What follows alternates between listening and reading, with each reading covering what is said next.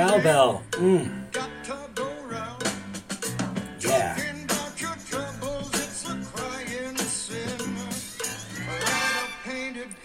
Let the spinning wheel spin. All right, welcome to the Financial Purpose Podcast. All opinions expressed by me or guests of the podcast are solely our own opinions and do not reflect the opinion of Life Moves Wealth Management. This podcast is for informational purposes only and should not be relied upon for any financial decisions or investment decisions. Clients of Life Moves Wealth Management may maintain positions in the securities discussed in this podcast. All right, well, welcome to the show. Question on everybody's mind is where is the market going in 2023? And uh, thank you, by the way, for the fun intro music. That, of course, was the spinning wheel, which you'll remember from the band Blood, Sweat, and Tears. And uh, I have a client who sends me that song uh, every time I send a market update where the market is uh, not in a good spot. So if you're listening and you know who you are, thank you. I appreciate it every time. It's a good reminder. That intro was for you. Um, all right, so question is where's the market going in 2023? I've been asked this question a lot lately, and uh, and I don't I don't know if that's the question. Uh, I think the real question is where is the Fed going in 2023? Because depending on where the Fed is uh, and what they do with monetary policy, um, that's going to ripple through the entire economy. And I don't think that we've seen the full effect of all the interest rate hikes uh, that we've had this year. The effect of that running through the economy, I, I don't think we've seen it yet. So it's going to be really interesting to see what happens there. Um, a lot of today's episode is going to be a walk down memory lane. There's going to be a fair bit where there's a, uh, some numbers. So if you grab a pencil and a piece of paper, maybe you write some stuff down. Um, buckle in. This one might get a little long. I have uh, one, two, three, four, eight pages of notes that I've uh, typed out in preparation for this thing. So I'm going to try to go through this and uh, not bore you in the process. So here we go. So I mentioned the Fed one year ago the Fed was suggesting that the inflation that we were seeing uh, through 2021 was transitory. And I was telling my clients that possibly it wasn't transitory. And as it turns out, the inflation was not transitory indeed. And it has actually stayed around through all of 2022 and persist to today. Um, this time last year, the Fed funds rate was essentially at 0.08%. They've been raising all year. It's now sitting at about 3.78%. And the last time we saw the Fed funds rate that high was all the way back to October of 2005. During that time, the Fed was in a rate hike cycle that began in May of 2004 when the Fed funds rate was right at about 1%. It continued through July of 2006, so a little more than a two year rate hike period, uh, starting at 1% in May of 2004, pausing July of 2006 at 5.25%.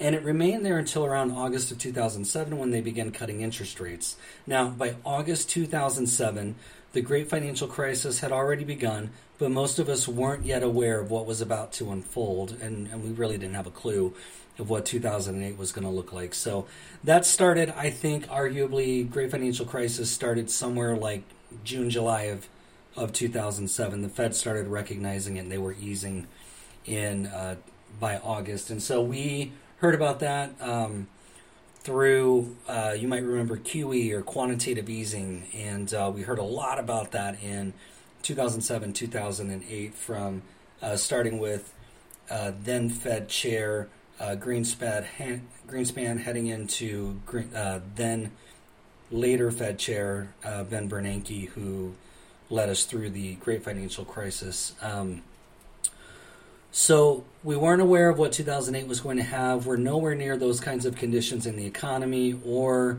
uh, nor do we have those kinds of existential risks uh, in the credit or the financial markets. And what we're dealing with this time around, of course, is uh, the story we've been telling for more than a year now, and that's inflation. And remember, the Fed said it was transitory. In fact, it never was. U.S. inflation bottomed right at about 0% in May of 2020. And a side note, just take a minute and remember where you were May of 2020. Okay, I digress. Nobody wants to remember that. All right, forget I ever said it. Okay, inflation bottomed May of 2020, kind of floated back up a little bit around one in a maybe one and a quarter to one and a half percent, somewhere in there, until around March of 2021, and then it just absolutely took off like a rocket ship and peaked in June of 2022, about two years later, at nine. Sorry, a little more than a year, almost a year and a half later, at 9.1 percent. So we're now down to around 7.1 percent of inflation year over year, down from 9.1. So inflation's come back a little more than 2%, the way the math works. And hopefully we're headed in a continued direction that's downward. Uh, the trend definitely appears to be that way. We'll see what we get when we get through the holiday season and get the inflation report uh, in January. So, the thing with the rates is that the Fed is hell bent on getting inflation back down to a target of 2%. It's a low number. Um, historically, inflation at 2% is is not as common as we think it is, but that's that's what they want. They also want to see the labor market loosen up a bit. And at the same time, they're also talking about 3 million jobs that are unfulfilled. So to me, it's a little bit of a catch 22 as far as what they want and what they're targeting. And as per usual, the Fed is playing behind the eight ball, and it looks like the data they're using to make these decisions are lagging indicators. So they're always going to be playing catch up, which means, in my opinion, humbly submitted to you, they're likely going to overshoot on their current rate cycle and they'll be forced to lower rates, and that's probably going to come some part in maybe the latter part of 2023 that's what I'm thinking, but that's just one man's opinion. Maybe we get to 2024 before they start cutting, but I think they're going to overshoot it. Traditionally, they overshoot it and then they have to overreact uh, or overcorrect, I should say. Um, and then we end up in these uh, boom and bust cycles like we've been in for the past, oh, I don't know, 20 years. So the Fed and inflation are likely going to continue uh, to control the direction of the market, in my opinion indirectly they control the direction of the market, and that's what we're going to be dealing with going forward. But let's talk a little bit about how we got here, beyond what the Fed's doing, um, and exactly what the markets have been doing for all of 2022. So let's timestamp this. It's Wednesday, December 21st. The market is currently trading at a level, the, and when I say the market, I mean the S&P 500. It goes back uh, several points over the past two years.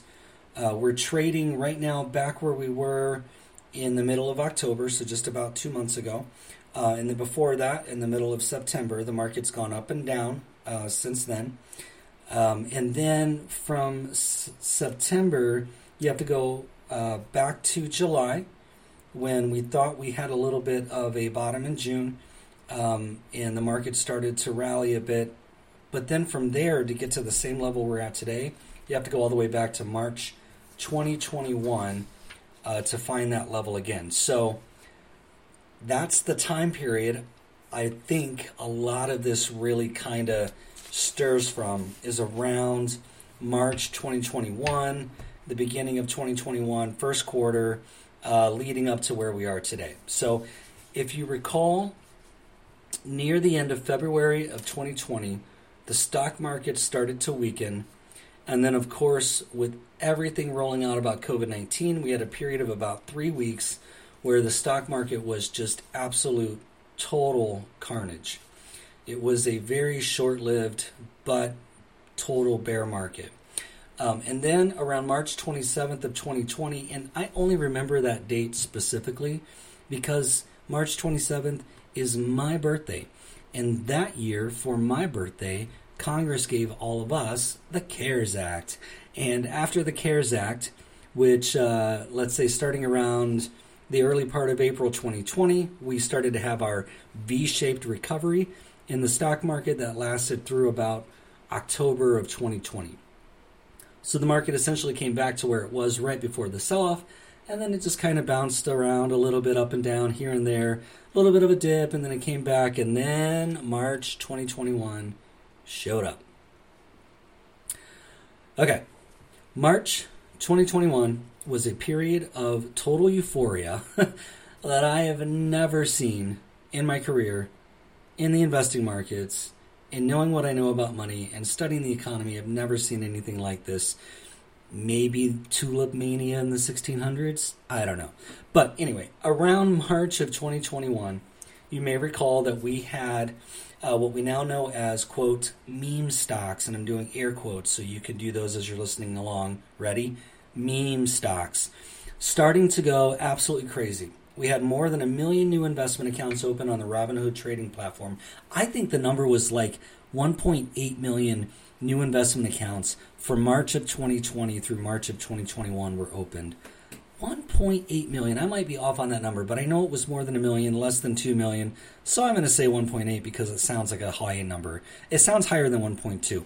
Somewhere between 1.2 and 1.8 million new investment accounts were opened for March of 2020 through March of 2021, and most of them were on Robinhood. Some of them were on things like Coinbase and and uh, Betterments and whatever. Most of the activity was on Robinhood, and around that time, uh, there was a Reddit account called Wall Street Bets, and they rallied up a bunch of traders to kind of pump up some of these stocks that were being uh, shorted by hedge funds. And so these are stocks like AMC Theaters and Bed Bath and Beyond and GameStop. And that was the big kahuna. So you might remember there was a hedge fund by the name of Melvin Capital that was short on GameStop stock. So they were shorting the stock. They believed it was going to continue to go down. The stock was trading somewhere in the neighborhood of about uh, $21, $20 a share, $18 a share, somewhere in that range, if I remember correctly. They were betting that the stock would continue to go down, and if it did, uh, they would have a large profit. So these investors who were influenced by Wall Street bets started buying up GameStop to drive the price higher um, to try to punish these hedge funds for picking on these poor companies uh, like GameStop and trying to you know run run a profit. So um, that turned into an absolute complete freaking frenzy. and somewhere around that time, uh, because of the frenzy and all the things that happened, Robinhood made a decision to halt some of the trading on GameStop, and that created a massive, massive cluster, congressional hearing, big deal, a lot of blowback, all that stuff. So that was happening. Around the same time, SPACs were trading like crazy.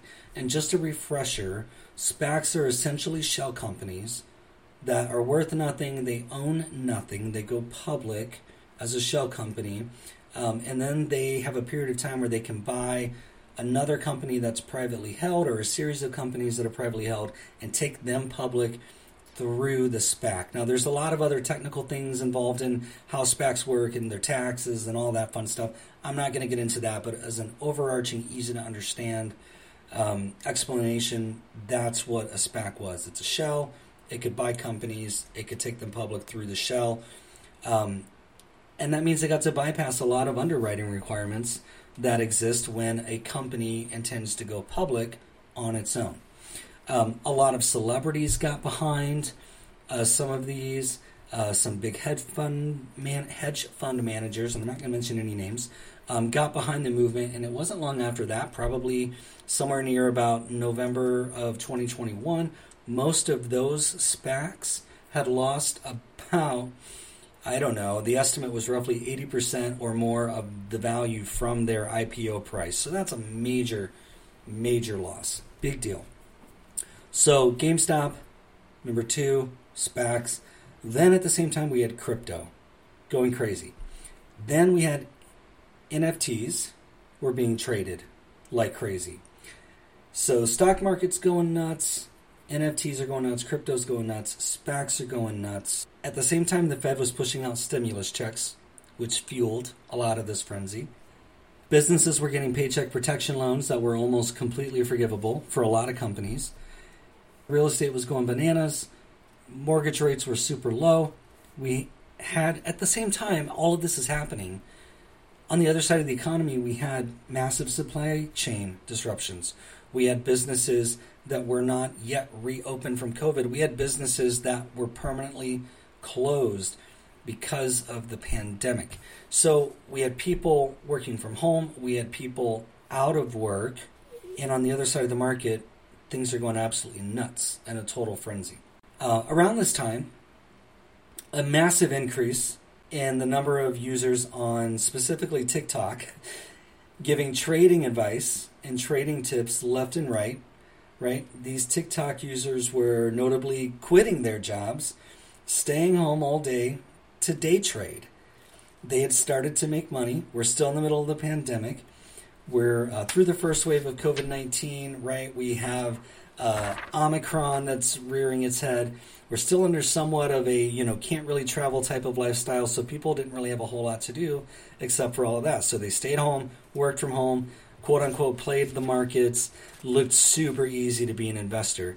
I remember watching one TikTok video, and I, I think I've mentioned this before, where there was a husband and a wife, and they're explaining their trading strategy. They said that they had quit their nine to five jobs because they had figured out how to make money in the stock market, and they were doing so well. And their strategy was very simple. So they would look for stocks that were priced low, and then they would buy them and then once they went up a certain amount, they would just sell them, rinse and repeat. It's that easy. I mean, honestly, if it were that easy, we wouldn't even have a market. Or if we had a market, we would have thousands upon thousands more millionaires because it would be just so simple to put money to work when stocks are down and then sell them when stocks go up. I know philosophically that's what you're supposed to do, but investing in individual stocks is one of the hardest damn things an adult person can do successfully for a long period of time. And if you don't believe me, look at Warren Buffett. It's not an easy thing to do. And somebody like Warren Buffett and his partner Charlie Munger, um, they're not just picking stocks when they're low and waiting for them to go up and then selling them in a short period of time. They're playing a very, very long game based on operative word valuations. Now, a lot of these same TikTok stock pushers who can no longer make money in a down market. They've been washed out. Uh, they've moved on to now, a lot of them, selling life insurance and giving terrible financial advice in the process. But that was the topic of last podcast episode. You can go back and listen to episode 8, the If You Give a Mouse a Cookie effect. Let me stay on topic. Here is the crux of what happened during that period valuations didn't matter. That's it. Now, if you were a client of mine around this time and you were reading my newsletters, I made mentions several times throughout that entire period, uh, about a year and a half, where I argued that valuations were not important to any part of the market and that it would be continue to be dangerous for the market if it continued to run that way and that we would have to continue to play that game in front of us to to try to stay active to try to get returns to to continue participating, but at some point the valuations would matter and we'd have to make adjustments to our expectations. Now, here we are more than a year removed from when all of that kind of started to break apart, and the meme stocks are in the basement. SPACs are almost non existent. NFTs, well, I don't know anybody who's talking about them anymore. Sorry, bored apes. Um, growth stocks, tech stocks, all of that drove most of the movement in 2021. They've had a terrible 2022. Listen to this list on a year to date basis. Ready? This is absolutely astounding. So, uh, Rivian down 79%. Year, this is year to date. We could go back to IPO prices and things like that, but year to date, Rivian's down 79%. Peloton's down 70. Meta or Facebook is down 66. Bitcoin is down around 65. Tesla's down 65. Netflix down 52. Amazon down 50. Disney down 45, Nvidia down 45, Uber down 43, Google down 39, Microsoft down 28, Apple down 25. The S&P 500 is down right around 20%. So those stocks, a lot of those names, uh, Rivian, Peloton, Meta, Bitcoin, Tesla, Netflix, Amazon, Disney, Nvidia, Google, Microsoft, Apple, those were all in so many portfolios. And not only those stocks, individually, but people were also buying triple leveraged ETFs or exchange traded funds based on the performance of those stocks. So the way that those triple leveraged investments work is if the stock goes up and you're three times leverage, then you get three times the value of the investment. But if it goes down, look out below. It's a big, big, big deal. And the thing with triple leveraged ETFs is those things are supposed to be very, very short term traded vehicles. They're not intended to be bought and held in an investment account, but people were doing that. Why? Because it looked easy and because everything was going up, and so you were able to almost triple your money with not a whole lot of effort, and it really looked a heck of a lot more uh, easier and more fun than going to Vegas. So the risk appetite was completely insane, like totally insane. And it was all because many of the people buying these things were new to investing and they all they saw was the market going up and up and up and these same people were also hearing that the market has been rigged for rich people only and so they maybe felt like a little bit of vigilantes, I imagine, making those investments, watching their money go up and sort of uh, spoiling the hedge fund party. Now, unfortunately, a lot of these people have found out over the past year that the market simply doesn't work that way. It's not a one direction machine that makes money for people. Um, fun fact I was dictating my notes uh, into a Word document, and One Direction is capitalized, I guess, like for the group One Direction. So, sorry, I just saw that. I thought that was kind of funny. Um, anyway, it's not that easy to be an investor.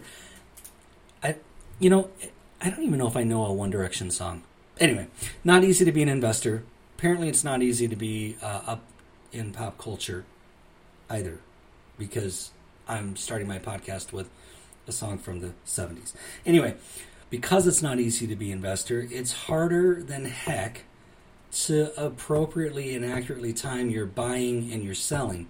And the other thing, and a lot of these people have learned, is what it means to be sh- to have short-term tax exposure because you're trading stocks. It's unbelievable how many people were absolutely shocked when they received their 1099 DIVs. Um, it, they're looking at these documents. They've never seen this document before.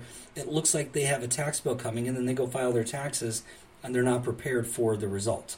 That forced a lot of people out of the market. And unfortunately, a lot of younger people who, for them, this was their first exposure to investing, they're now maybe even more jaded about investing than potentially they were prior to the pandemic. And I believe without the pandemic, in fact, probably none of this happens. We don't have these companies and the stocks run away like crazy. We don't have SPACs. We don't have NFTs. We don't have crypto launch like it did and then completely fall. We don't have a lot of that stuff happen. In fact, in recent news, maybe we even argue that Sam Bankman Fried doesn't happen, not at least to the extent that it did. 2022 is where we have been left to um, deal with the cleanup of all of this, which is now a mess. Everything's come down. Um, there's been a lot of forced selling earlier in the year for a lot of different reasons. That's continued throughout the year. Forced selling not only came from individual investors, but also from mutual fund redemptions. Other parts of the market have been losing investors. And because of recency bias, we're now dealing with the psychological effect of anchoring to the prices that we remember from 2021 because they're recent. And it's very easy to look at certain stocks or other investments and think that because now they're down X percent, and maybe X percent is double digit. Um, that looks like a good time to buy.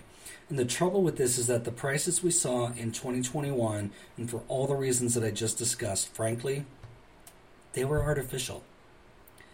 And maybe that's the reason, in my opinion, that the market is now trading back to where it was in March of 2021, because that's when we had a real or close to a fair market value in the S&P 500. The S&P 500 is now trading below its 200 moving day average and it has for most of 2022. There's been a couple of times in the year when we've touched the 200 day moving average, but it's never been able to stay above that for any length of time. Uh, in fact, we're somewhere about 5% below the 200 day moving average. Now, the market is trading uh, as I speak, so that 5% is going to be give or take. In fact, all the numbers that I talk about in this podcast are going to be give and take because the market is moving. If that's a new term for you, the 200 day moving average, it's basically an indicator that gives an idea of the direction or the trend of the market over a period of time. Um, 200 days is uh, agreeably for a lot of market participants a long enough period of time to kind of smooth out the day to day volatility of the market. So rather than looking at where the stock market's been over the past couple of days or even over the past couple of weeks, the 200 day moving average gives us a much easier uh, and much more smooth trend line to follow. So when I look at it, to me, it's just a trend line. Some people look at it and try to use it as a predictor. I, of course, am not a technician. However, I will tell you what I see in my own opinion and how I think that might play out. So that's where we're headed. The opening question was where's the market going in 2023? So I'm going to share with you what I see and what I think might happen, and then more importantly, what do we do? Um, now, again, this time stamped Wednesday, December 21st. It'll be published as a podcast for public consumption. So, one year from now, we can all look back on this and see if Dale's opinions uh, were even remotely close.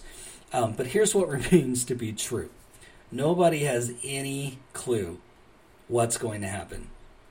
In 2023, we could very well see the market potentially retest and push through the lows that we've established in 2022. I'm hearing a lot of talk about a recession that's coming. I've said a couple times this year that I think actually the recession may have already started with where we are in some parts of the economy, like just the cost of food and gas and um, tech company layoffs happening and things like that. Um, but at the same time, we still have a very strong labor market. We have a vibrant consumer. And I think a fair bit of the consumption is going to start to slow down because I think much of the money being spent at this point of the economic cycle is on a lot of travel and expenses, which is really probably just a hangover from the pandemic. Um, and if you've traveled recently, the airports are crazy. The airplanes are to the brim. Um, there's people are just going everywhere they can, and now they can go everywhere they want without a mask, and so they're just going all over the place. Um, that will slow down. People are taking the trips that they couldn't take during the pandemic. So let me shift gears. This is where we're going to get into some numbers here. Let me talk quickly about the valuation of the market because it's going to give some context for where I think we might be headed in 2023. So there's going to be some dollars, there's going to be some percentages, there's going to be some numbers. So hang in there with me. The S&P 500 is currently trading uh, around 3904. That's the level. The fair market value of the S&P 500 could be somewhere around 3852 based on uh, my math that's a little more than 1% lower than the current trade level how i got to the 3852 let me walk through this and this is where it's going to get a little technical the current trailing 12 month price to earnings ratio of the S&P 500 is about 20.29. Now it's a little bit higher than the historic PE, price to earnings of the market, but that's where we are. Now, the components of the S&P 500 have changed, and so that tends to move the earnings of the S&P 500 as well as the price to earnings. So um, the PE is about 20.29. The earnings per share or EPS of the S&P 500 is currently estimated at roughly $189.88 per share. Um, so if you multiply those two numbers together, you get 3852. Now, on average, you would also factor in a growth rate of the market of about 5%. 2% of that you would factor in for dividends, and 3% of that would be increases due to inflation. I'm just going on raw numbers here. I'm not using the growth rate. Much of the talk about the looming recession is based on an expectation that corporate earnings are going to decrease beginning the first quarter of 2023. Now, today, December 21st, um, we did get the big earnings stories from Nike. They exceeded expectations. The market so far has responded very positively. Uh, all three of the major indexes are up about 1.5% on the day. So some people are looking at that, traders looking at that, saying, well, maybe earnings won't be so bad if Nike is coming through with good earnings, but we'll see. a lot of corporate execs have been guiding their earnings expectations lower, and that's just based on what they said in their third quarter earnings call. So I think a lot of them are probably hedging. So they're guiding lower. They want to project that earnings are slowing down, but maybe they're able to come in with a beat of those expectations. And if that works, then it looks like an earnings surprise and the market likes it. It protects the value and the price of their stock and uh, gives a little bit of value to shareholders. And so then things continue to look good. It's a little bit of a game, it's mixed with a little bit of reality of the economic situation. I said that analysts are expecting the earnings to decline. The earnings are expected to decline 2.8% below where they were in 2022. If that happens, it will bring down the earnings per share of the market to about $184.56 against an expected forward 12 month price to earnings ratio of 17.3. So one more time, there's a lot of numbers. The earnings of the S&P 500 would go down to about $184.56.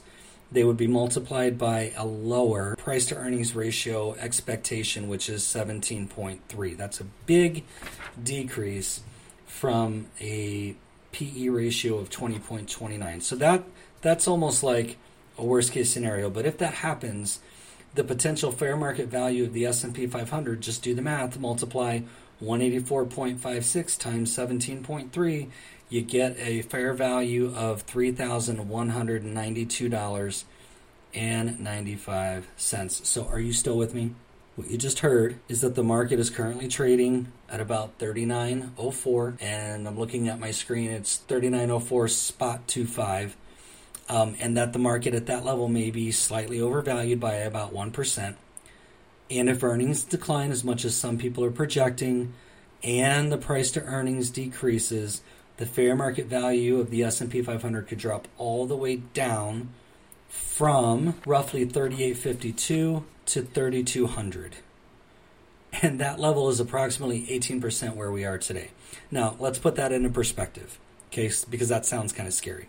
The s&p 500 has been in a bear market for most of this year. And the bear market uh, again i was dictating my notes it should say the bear market it says the beer market and maybe after hearing those numbers you want to get a drink. But hang in there. Um, the bear market officially started somewhere in June of 2022. And as a refresher, we technically enter a bear market when the trading level is 20% or more below the most recent market high. The most recent market high was around January 3rd of 2022. So we thought the market had maybe bottomed somewhere in that range, mid to late June, um, because it came back up in July. However, as of right now, what we have since experienced is that the lowest lows have actually happened in late October. So a few months later, the market, of course, did go up in July and August. It was a nice bear market rally. We recovered about half of the loss, so the market went up about 16% during that period, and then it's come back down. Um, and then we hit a low in late October. It's come up a little bit since then, um, and then has uh, actually it down for a couple of days now um, actually for most of December. So, as of the past couple days, the market is trading around the same, what we call a line of resistance that we bumped into back in May and June. And resistance is where the price comes up to the line and then will either exceed that level or it will fall below it. If it falls below it, it's resistant. If it stays above it, it's considered support. Got above it in July and August, fell back below it in October. We spent most of November above that resistance line, and now we're back down to trading right on it. Um, and that line is right around uh, 39.15, give or take a couple points. Okay, that's a lot to digest so far. Hang in there, I'm almost through the numbers. So the average bear market decline is around 33.5%. As of the October lows, the market was down about 24.5%. Right now, it's down uh, somewhere around 19 if today's trade holds. If the market declines as much as the fair number value that I suggested earlier, based on the math, we would fall about another 16% from where we are today. Um, and if we do, then that'll take us to right around the level of the average bear market. Now, as painful as 2022 has been, we've not experienced the full level of pain that's often associated with the average bear market cycle. So it's been painful, but we've been lucky, if you want to look at it that way. Now, if you want a more optimistic view than what I'm painting here, uh, FactSet, which is a uh, an analyst service that I look at from time to time, their analysts have a 12 month price target on the S&P 500 of approximately 44.97. Now, 44.97 is a heck of a lot better than 3200. Agree? 44.97 is quite a bit better than 3904. That's about 15% above where the market's trading today. So if, if FactSet is right on their 12 month price target and we get to 44.97, that means the market goes up 15% from here. Now, up 15% in 2023 would be a nice change after being down somewhere around 20%, which I imagine will will finish this year somewhere between down, let's say 18 and 20%. Usually we get a Santa Claus rally, which is like the last seven trading days of the year, and the average return of that seven day period is roughly 1.2, 1.5%, something like that. So let's say that holds true we're going to finish somewhere down 18% for 2022. So going up 15% in 2023 is going to be a great change, um, but going up 15% still wouldn't get us back to the level where the market was one year ago. So still up is up, and we all feel better when the market has some positive forward momentum. So we'll take it. So let me wrap up this episode because we've been going uh, now for quite a while. This is going to be the longest um, financial purpose podcast to date. It's been filled with a lot of information, so thanks for hanging in there with me. But let me wrap it up by answering the earlier question and kind of combine it with one that was recently asked by a client, which is what will we do if all the negative sounding stuff happens and the market continues to decline in 2023 from where it is today? So, the way I would answer that question depends on where you are financially and what game you're playing. So, what do I mean by that? Now, in a lot of cases, I will give a very general answer.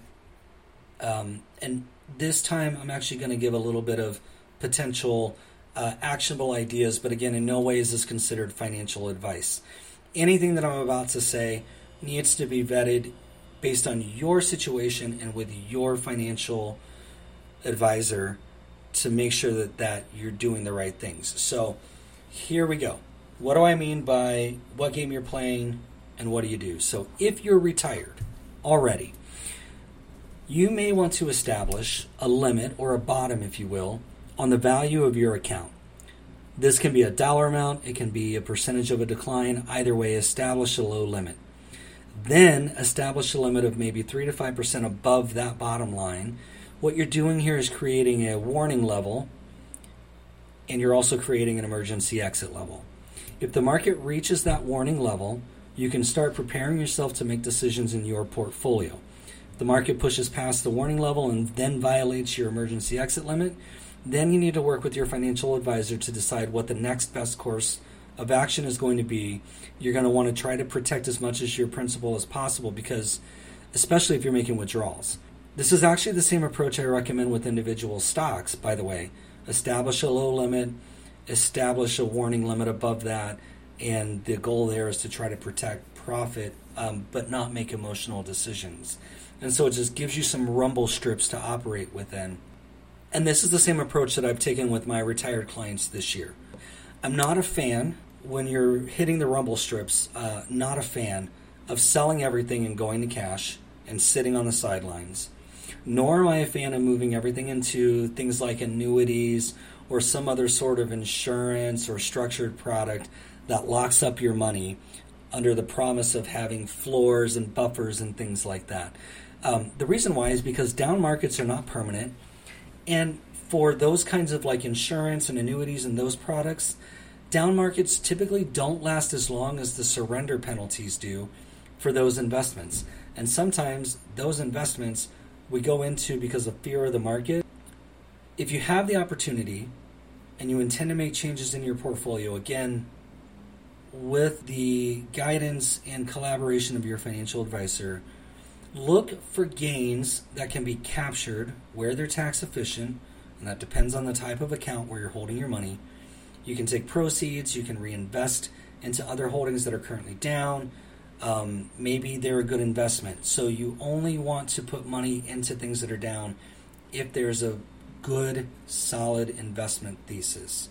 Um, or you can look for other investments that maybe generate stable yield in a volatile market environment. If you're taking withdrawals from the portfolio, you may consider moving about six to nine months of the value of your monthly withdrawals into cash. So, just to make that clear, if you're taking, as an example, $2,000 per month from your investment portfolio, maybe you want to create enough cash that will generate about twelve to eighteen thousand dollars of cash, and that will be available for monthly withdrawals. And you set that cash aside, um, so that way you're not forced to sell investments at potentially inopportune times.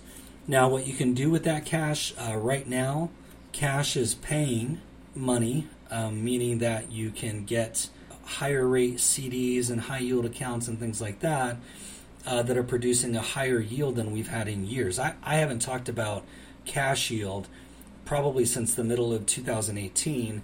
And right now, I'm talking about cash yield with a lot of clients, and we're looking at different things to do with uh, cash that's sitting on the sidelines, uh, like this, that's being held to make monthly withdrawals from the portfolio. Now, that's if you're retired. If you're an accumulator, which means you're still working and still saving, continue contributing to your retirement and other investment accounts, tactically rebalance where possible and where tax efficient. And that's just good, solid, blanket advice. Um, keep investing, especially in things like 401ks.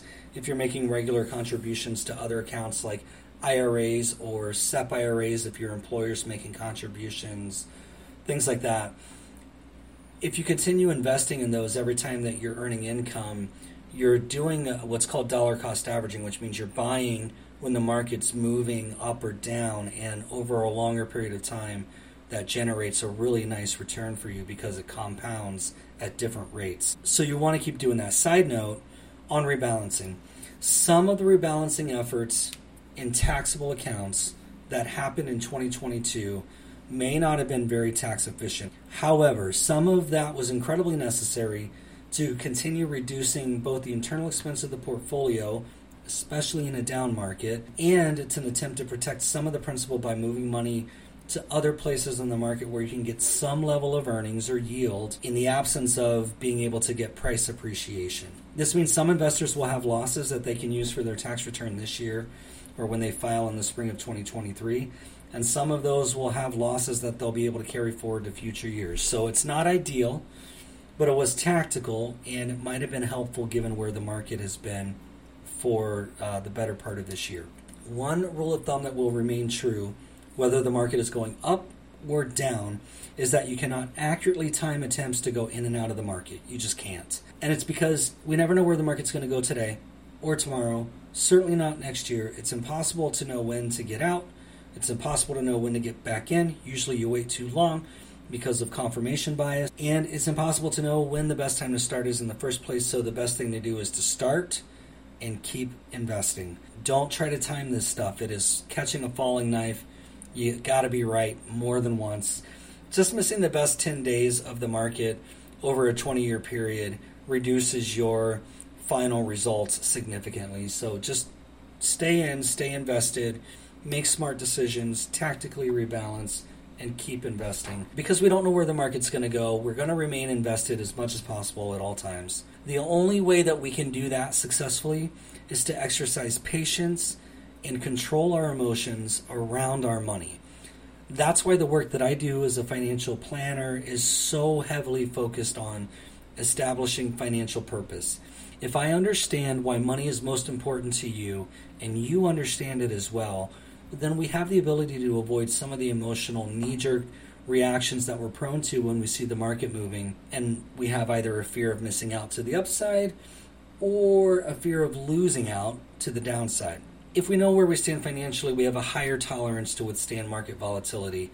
Um, and that's because we know what we invest in, we know why we own those things.